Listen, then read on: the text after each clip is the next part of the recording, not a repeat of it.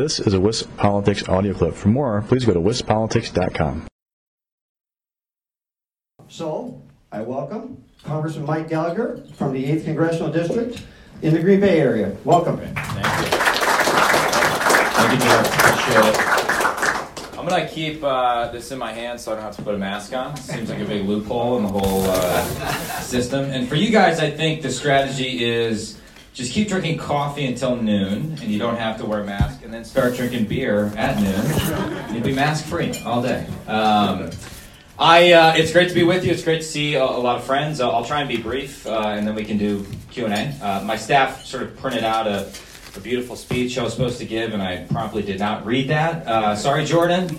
Uh, I'm getting a little lax now that I'm in my fifth year in Congress, uh, but I'm now getting a good reminder of how important it is to be careful about what you say, because my daughter, as our first child, is 16 months old, and she just repeats everything we say a few weeks ago when we were playing the Bears in the infamous Rodgers Still Owns You game. We were losing in the first quarter, and I was watching at home, and my wife came downstairs. I'm like, honey, we're kicking our butts. And my daughter's like, butts, butts, butts. So we've had to uh, excise all profanity from our diction. It's very difficult in an Irish Catholic household. But uh, I figured just briefly kind of give you the political lay of the land, and then we can talk about a few things leading into the Endless Frontiers discussion. And I really appreciate you and, and our panelists for, uh, for engaging in such a discussion. This has been a bill that's a few years in the making, and uh, it's going to be difficult to get across the finish line. But with your help and, and the promotion of it back home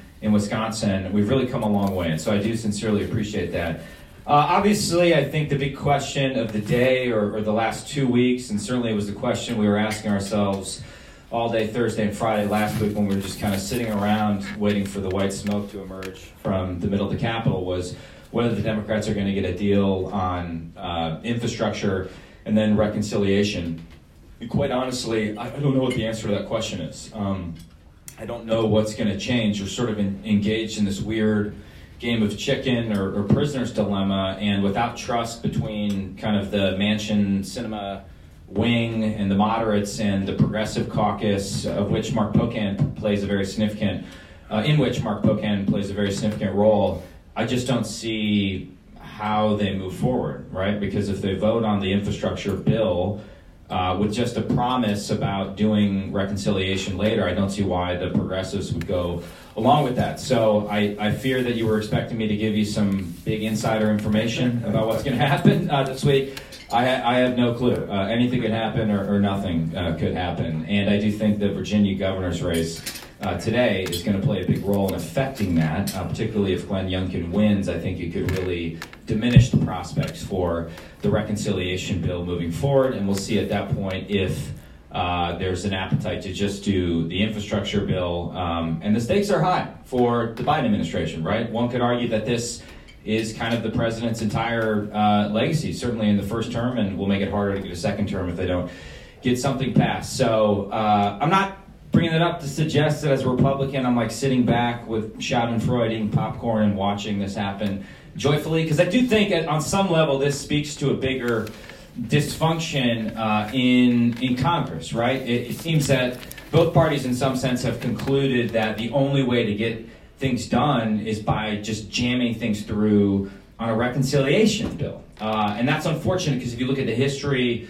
of reconciliation, that's not what it was intended for. It was intended as a cost saving mechanism. And I think, particularly when the country is as divided as it is right now, and make no mistake, I mean, obviously, we're, we're from Wisconsin, we understand that, very purple state that goes back and forth it's a mistake to, to do things that way. Uh, you know, the House were a few seats difference in, in, terms of the Democrats having the majority. The Senate's deadlocked at 50 50. I, I don't see how you could look at the 2020 election as really a mandate for anything other than to pump the brakes and let's kind of figure out what are the low hanging fruit that people agree upon that we can um, that we can pass. Uh, and then add on to that, there are ways in which, and you've all heard me lecture about this ad nauseum in past years, so I won't bore you again, in which the institution of Congress, and particularly the budget process uh, and the appropriations committee versus the authorizing committees, has totally broken down and made it very difficult to kind of go through that normal process of you're supposed to pass 12 separate appropriations bills, you're supposed to do it on time, you're not supposed to leave everything until December 24th in a 10,000 page bill that nobody reads, uh, and things like that. So, I, regardless of what happens, I do think it's a further reminder of whether you're Republican, Democrat, Independent, you know, Green Party, Libertarian, you should have an interest in fixing the institution here and reforming how we go about our business in Congress because it's, it's very dysfunctional. Proxy voting has made it work worse. We have hundreds of members that are not even showing up. Uh, proxy voting was instituted in the early days of the pandemic so people wouldn't have to physically show up if they felt like their health was threatened. Now it's being abused. People are signing their name to a piece of paper saying, I am unable to show up on the House floor because of the ongoing coronavirus emergency. And then they're jetting off to go to fundraisers, they're already vaccinated, et cetera, et cetera. It's a complete abuse of the system, it's unconstitutional. And so, a variety of things we needed to do to get that under control. I promise I won't be a downer for the entire morning, okay? Um, and I bring that up only to suggest that. Uh, it was going to be difficult enough to get the Endless Frontiers bill passed. Uh, and a version of it passed in the Senate in the USICA bill. I forget what the acronym stands for. You always need a really silly acronym uh, when you're naming a bill. Um, uh, but uh, it basically was Endless Frontiers combines with funding for the CHIPS Act, combined with some other legislation related to ORAN and things like that remarkable that it passed the Senate on a very strong bipartisan vote. But now it's facing hurdles in the House because when we started on this this journey, um, and really it was motivated by a couple things that may be the same thing when you dig down. Um, the ongoing threat posed by uh, the Chinese Communist Party, uh, which is not only a military threat, it's not, not just a diplomatic threat. I think what makes it more difficult and complex in some ways than even the threat we face from the Soviet Union is the scope and scale of the economic threat right. it poses, right? Because for the last three decades, both parties pursued a policy uh, of integrating China into the global economy, uh, outsourcing in many ways our sort of labor issues, our environmental issues uh, to China. And the theory was that would moderate their political behavior, uh, there was some logic to that, except it sort of completely misunderstood the nature of the Chinese Communist Party, and the strategy failed. Uh, it failed in spectacular, bipartisan fashion, perhaps the biggest foreign policy failure uh, in, in modern times. Um, and now we're struggling to fix that failure. And what happened in the course of the last two years uh, with a global pandemic uh, is that we really discovered how vulnerable our supply chains were to disruption uh, both from China. You had in the early days of the pandemic um, CCP officials threatening to cut off the export of advanced pharmaceutical ingredients in order to, quote, plunge us into a sea of coronavirus. Uh, but also, just at a broader level, the whole just in time delivery system that is really a remarkable achievement of the modern global economy. We sort of discovered that the smallest things can disrupt that, and we're still dealing with a severe supply chain crisis. And so I think now you're seeing people in both parties take a step back and say, hey, we need to invest some time and money into onshoring uh, the manufacturing of at least critical goods, right? And admittedly, it's very difficult to define critical, right? Because not everything can be made here in America. If we embarked on that strategy, it's called autarky for you fancy political scientists and trade nerds. It's a recipe for disaster. Uh, at least it doesn't play to our strengths in America. Um, but for certain things, right? Pharmaceuticals, semiconductors, right? We're all sort of had to learn what the heck a semiconductor is, a chip, and now all you hear is chips, chips, chips. And if you want to buy a new car, have probably uh, encountered the semiconductor crisis. Like, if China took over Taiwan, 90% of the world's semiconductor manufacturing would be uh, concentrated in one geographic area, making us incredibly vulnerable, making it very easy for Xi Jinping to hold the rest of the world hostage because he would effectively control chip production. But I digress. Um, think uh, things that are necessary for weapons to work, not just chips, but things called energetics, things that make weapons move, um, and uh, some other critical technology like AI, robotics, et cetera, et cetera. Those are things where we just simply can't afford to be dependent upon the whims or the largesse of a foreign country that is at times hostile to us. And so, really, this is what's animating the Endless Frontiers Act, as well as I think put China aside for a second, a desire for America to continue to lead the world, right? To set the standards for uh, for for how we think about innovating, for how we invest in next generation technology, and how we just think about a free and open international environment that's conducive to human development, technological development, uh, and growth. Uh, all of those things are conspiring to produce this endless frontiers bill, which has a few parts. $250 billion worth of investment in federal R&D. If you compare modern R&D investment uh, to sort of Cold War norms. Uh, we've disinvested dramatically in federal research and development, and there are certain things for which the free market is not just going to solve when it comes to these technologies, and so there's a productive role that government can play in terms of the initial investment, and then hopefully it'll scale and the free market can fill the gap.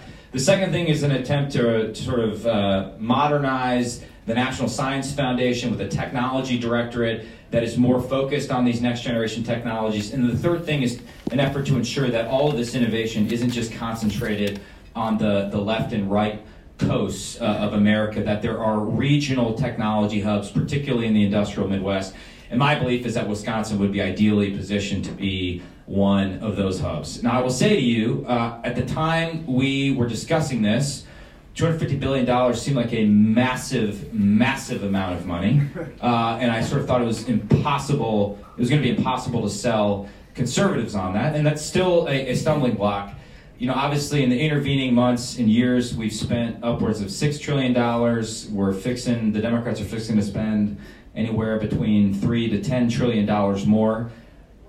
Honestly, that's going to make it much more difficult to get uh, Endless Frontiers passed, um, and uh, I think that sort of poisoned the well a little bit. Now, I'm still hopeful. Hope springs eternal. Still trying to trying to get this done, and this is sort of the infrastructure bill that I wish we would focus on. Um, it's sort of next generation infrastructure that we're talking about, and I do believe you'd see a lot of Republicans and fiscal conservatives that would be amenable to this type of investment. And I think what happened in the Senate is evidence of that, provided we put some safeguards into the system. I think particularly for any money that's going to universities and I, again, I'm, I just I just think this is where things are going.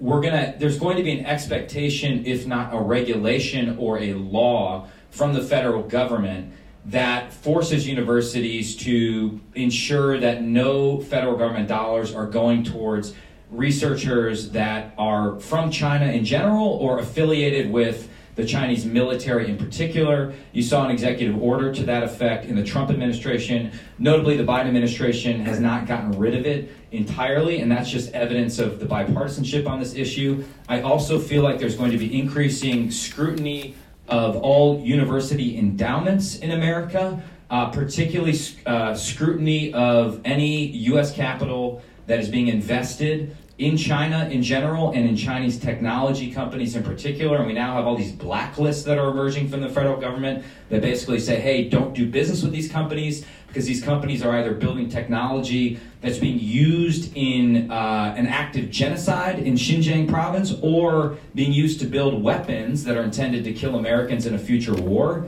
And I just would expect that that is going to become a bigger hot button issue going forward. But I think if uh, our universities and are, are sort of forward leaning uh, and get ahead of this and recognize the way in which both parties are advocating for what I would call some form of selective economic and financial decoupling from China, I think we'll be able to uh, make an argument for endless frontiers uh, going forward. Um, and again, I just want to thank you for for taking up the issue at the state level. Uh, what else do I need to cover? You want to take some questions? Yeah, happy to take questions. I don't really have a closer. I was trying to think of something very optimistic. Packers are seven and one. How about that? Yeah. Oh, you're going to go to the well. Yeah, beat, beat, go to the easy one. Beat the Cardinals without any of our receivers. What's up with the COVID protocol on that one? It made no sense. Lazard tested negative three times and he couldn't play, but I digress. Okay. Questions? Some questions. Oh, let me just ask uh, until somebody raises their hand. What about uh, the idea that some of this could get rolled into reconciliation? Would you then uh, would you like that that if it were broken up and some of it were in reconciliation, and then would you vote for such a thing? No, I'm not voting for reconciliation. Okay. Uh, but uh, and I don't I well I don't know if it could be rolled up into reconciliation based on the rules I guess you need a parliamentarian ruling on that. Um, I just sort of think that would poison the well a little bit. Um, and uh, my guess is that at the end of the day, reconciliation is not going to pass.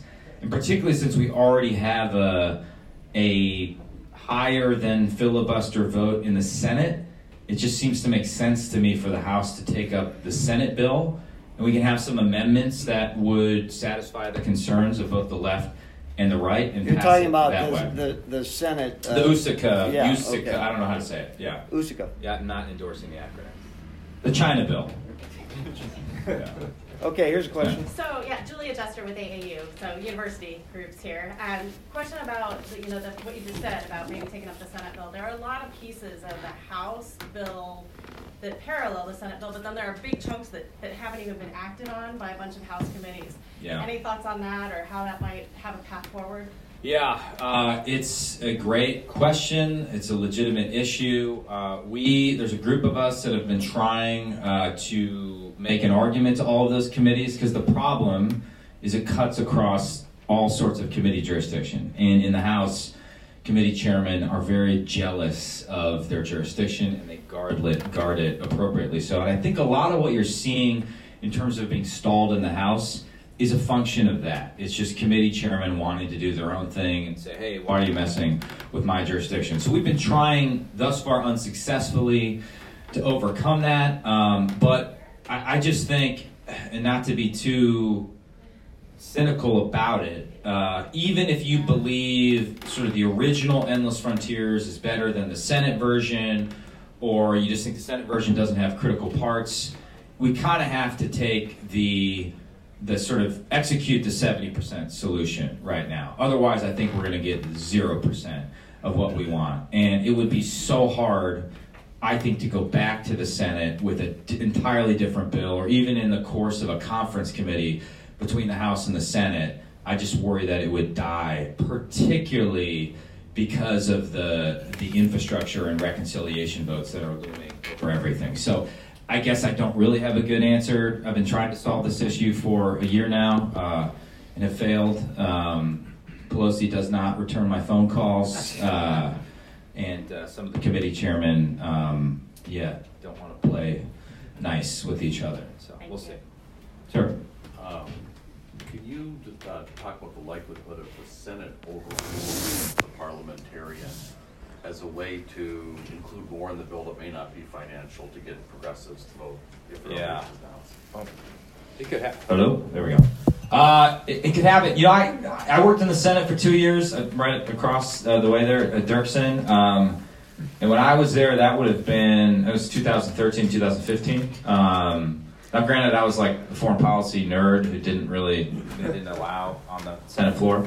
Um, that would have been unthinkable, though. Uh, I mean, absolutely unthinkable. And I do think some of these things, whether it's that, whether it's getting rid of the filibuster, are are really dangerous um, and going to be poisonous to the institution. And, and it's like it's kind of like I don't know how to describe it.